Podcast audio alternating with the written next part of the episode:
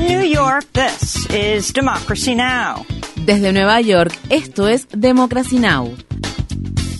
Democracy Now! es un noticiero internacional de radio y televisión que se transmite desde Estados Unidos a través de Internet en democracynow.org. Welcome to Democracy Now!, democracynow.org. Bienvenidos a Democracy Now! en español democracynow.org barra es, el informativo de Guerra y Paz con Amy Goodman.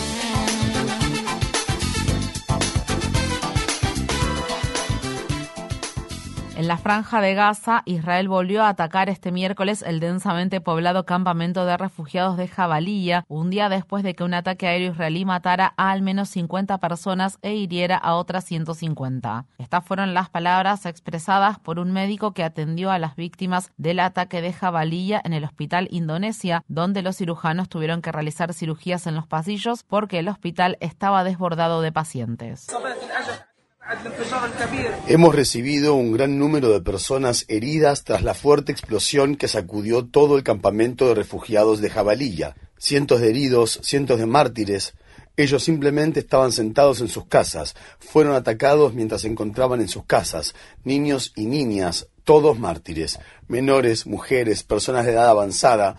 No sabemos qué hacer. Hay heridos por todas partes. Todos los voluntarios se acercaron codo a codo solo para ayudar a la gente.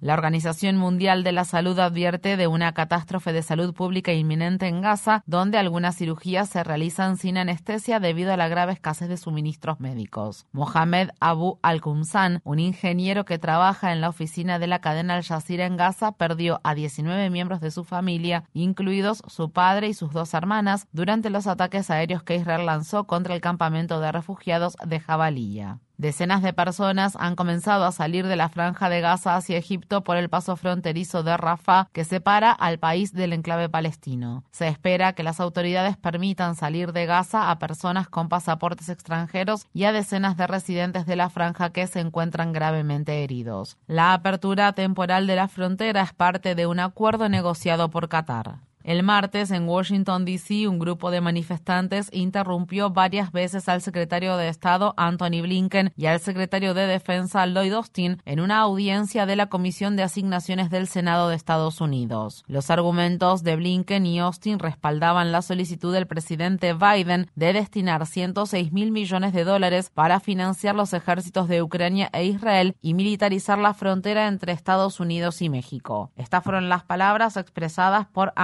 Coronel retirada del ejército de Estados Unidos y miembro de la organización pacifista Code Pink. 3.500 menores muertos. Por favor, soy coronel del ejército, soy una ex diplomática, renuncié a esa guerra en Irak de la que usted hablaba.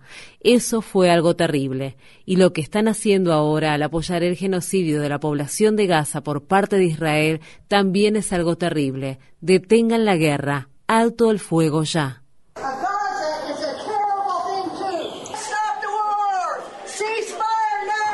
Los republicanos de la Cámara de Representantes de Estados Unidos están proponiendo recortar 14 mil millones de dólares de los fondos del Servicio de Impuestos Internos para cumplir con la solicitud de Biden de enviar ayuda militar a Israel. El presidente del Comité de Finanzas del Senado, Ron Wyden, respondió: Los republicanos de la Cámara de Representantes están utilizando la ayuda a Israel como una excusa política para reducir los impuestos a sus donantes adinerados. Facilitar que los ricos hagan trampa en sus impuestos no constituye una compensación ya que aumenta el déficit. El recientemente elegido presidente de la Cámara de Representantes, Mike Johnson, también ha dicho que los paquetes de ayuda a Ucrania e Israel deben gestionarse por separado, lo que podría provocar un enfrentamiento con el líder de la minoría republicana en el Senado, Mitch McConnell. El martes, los senadores de Estados Unidos confirmaron al exsecretario del Tesoro, Jack Lew, como embajador de Estados Unidos en Israel. En su audiencia de confirmación, Lew dijo que la seguridad de Israel es primordial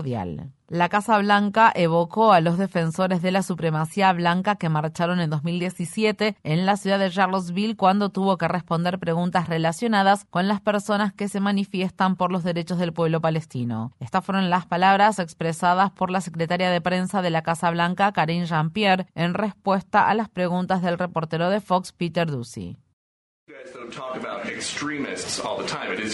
Sin embargo, los escuchamos hablar de extremistas todo el tiempo. Generalmente se trata de extremistas simpatizantes de Trump. Entonces, ¿qué pasa con estos manifestantes que están haciendo que estudiantes judíos... He sido muy, muy clara. No se sientan seguros en los campus universitarios. ¿Ellos son extremistas? He sido muy, muy clara. Estamos denunciando cualquier forma de odio.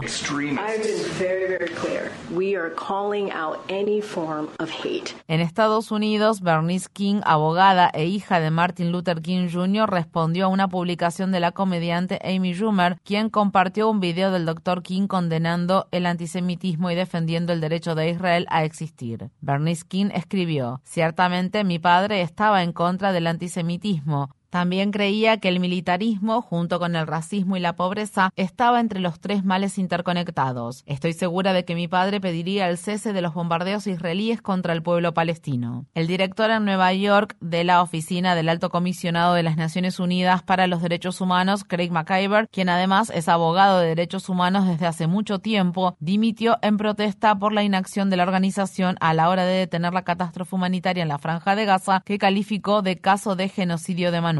MacIver culpó a Estados Unidos, el Reino Unido y gran parte de Europa de ser cómplices del genocidio que se está llevando a cabo contra el pueblo palestino. Visite democracynow.org barra es para ver nuestra charla con Craig MacIver. Chile y Colombia han retirado a sus embajadores en Israel mientras que Bolivia ha cortado las relaciones diplomáticas con dicho país en rechazo a los crímenes de lesa humanidad que está cometiendo contra el pueblo palestino. En el marco de su posición principista de respeto a la vida ha tomado la determinación de romper relaciones diplomáticas con el Estado de Israel en repudio y condena a la agresiva y desproporcionada ofensiva militar israelí que se realiza en la franja de Gaza y la amenaza de la paz y la seguridad internacionales. En Bélgica, los sindicatos del transporte han pedido a sus más de 3 millones de miembros que se nieguen a colaborar en el envío de armamento a Israel debido al genocidio que dicho país está llevando adelante contra el pueblo palestino. Los sindicatos hicieron un llamamiento para que se establezca un alto el fuego y le pidieron al gobierno de Bélgica que no permita el paso de armamento a través de los puertos belgas. Los rebeldes hutíes de Yemen dijeron que el martes lanzaron ataques aéreos contra el sur de Israel en respuesta lo que describieron como la brutal agresión que Israel y Estados Unidos están llevando a cabo en Gaza. Por otra parte, Israel dijo haber frustrado varios ataques aéreos, pero no reveló el origen de los mismos. Esto se produce después de que Arabia Saudí dijera que cuatro de sus soldados habían muerto la semana pasada mientras luchaban contra los rebeldes hutíes en su frontera con Yemen. Estados Unidos anunció esta semana que enviará 300 soldados adicionales a Medio Oriente para apoyar los esfuerzos de disuasión en la región. Mm. En Irán, las autoridades han detenido a la destacada abogada de derechos humanos Nasrin Sotoudeh, quien fue arrestada y brutalmente golpeada el domingo por la policía mientras asistía al funeral de Armita Jeraban, una joven de 16 años que falleció la semana pasada por las lesiones cerebrales que, según se informa, le provocaron unos agentes de la llamada Policía de la Moral iraní tras golpearla a principios de octubre en una estación de metro de Teherán. La policía también atacó y arrestó a otros activistas y personas que participaron participaban en el funeral al tiempo que exigían justicia para Jeraband. Sotoudeh ya ha sido arrestada y encarcelada varias veces. Birmania está formalizando los esfuerzos para repatriar a los refugiados rohingya seis años después de que se vieran obligados a huir del genocidio y la persecución que sufrían en dicho país. Funcionarios birmanos se reunieron el martes con familias de refugiados rohingyas en Bangladesh para discutir el plan de repatriación que fue negociado en abril por Birmania, Bangladesh y China. Birmania ha dicho que está dispuesta a aceptar el regreso de unos 3.000 refugiados rohingyas antes de diciembre. Sin embargo, los refugiados se han negado a regresar por temor a ser víctimas de más actos de violencia. Los líderes rohingyas dijeron que los refugiados aceptarán volver a Birmania si se cumplen ciertas demandas entre las que se encuentran el ser restablecidos en sus propias tierras y la obtención de la ciudadanía birmana. Los miembros de la comunidad rojinia también han dicho que fueron amenazados para aceptar la repatriación, mientras que los funcionarios birmanos afirman que la medida sería voluntaria. Alrededor de un millón de refugiados rohingya viven actualmente en Bangladesh. La policía pakistaní ha comenzado a arrestar a ciudadanos afganos como parte de una medida de represión nacional contra los inmigrantes. Más de 4 millones de afganos viven en Pakistán, de los cuales, según el gobierno pakistaní, unos 2 millones son indocumentados. Decenas de miles de afganos se vieron obligados a regresar a Afganistán en octubre debido a que las autoridades pakistaníes los amenazaron con llevar a cabo una deportación masiva si no abandonaban el país antes del 1 de noviembre. Muchos afganos que han considerado a Pakistán su hogar durante décadas temen tener que vivir bajo el régimen talibán y dicen no tener nada por qué regresar a Afganistán.